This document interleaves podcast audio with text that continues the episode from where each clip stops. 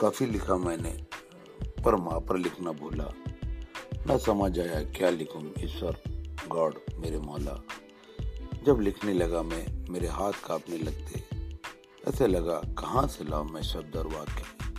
जननी जन्मदाता, जीवन दानी को कैसे कहूँ? न कह सकता मैं माँ का वर्णन समय। माँ एक शब्द है। यह एक है पूरी भाषा। वह अभिलाषा है। यही है माँ की परिभाषा। माँ के पैरों में असली जन्नत होती है।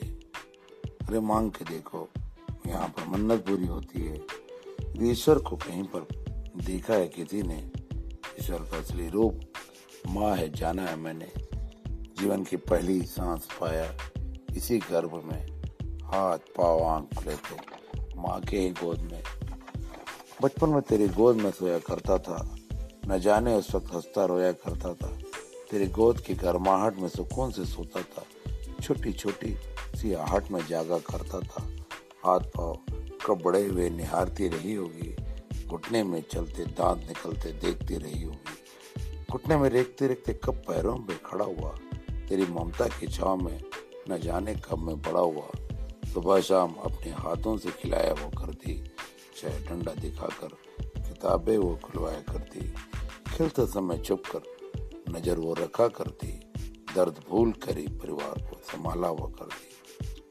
शीश और बालों को हाथों से फेर कर हर वक्त अपना गम को अपना समझ कर मेरी हर कदम पर रखती वो नज़र बनाने में लगी रही, मेरा भी एक हिरन हर आय पर जीना उसने ही सिखाया, हर गमों में हंसना उसने ही बताया। मेरे परिवार को बढ़ाने में खुशियाँ उसने जताई। अधिकार कम होने पर गुस्सा भी दिखाई। ज़िंदगी में जब लगा अंधेरे में है मुकद्दर, वो सिर्फ़ माँ थी जो कहती थी तुम्हें क्या डर? जब भी किसी गमों में मुझको फंसाया। माँ के दम पर ही मैंने सबको हराया। बड़े ही जतन से तूने पाला है मेरी माँ, हर मुश्किल को तूने टाला है मेरी माँ।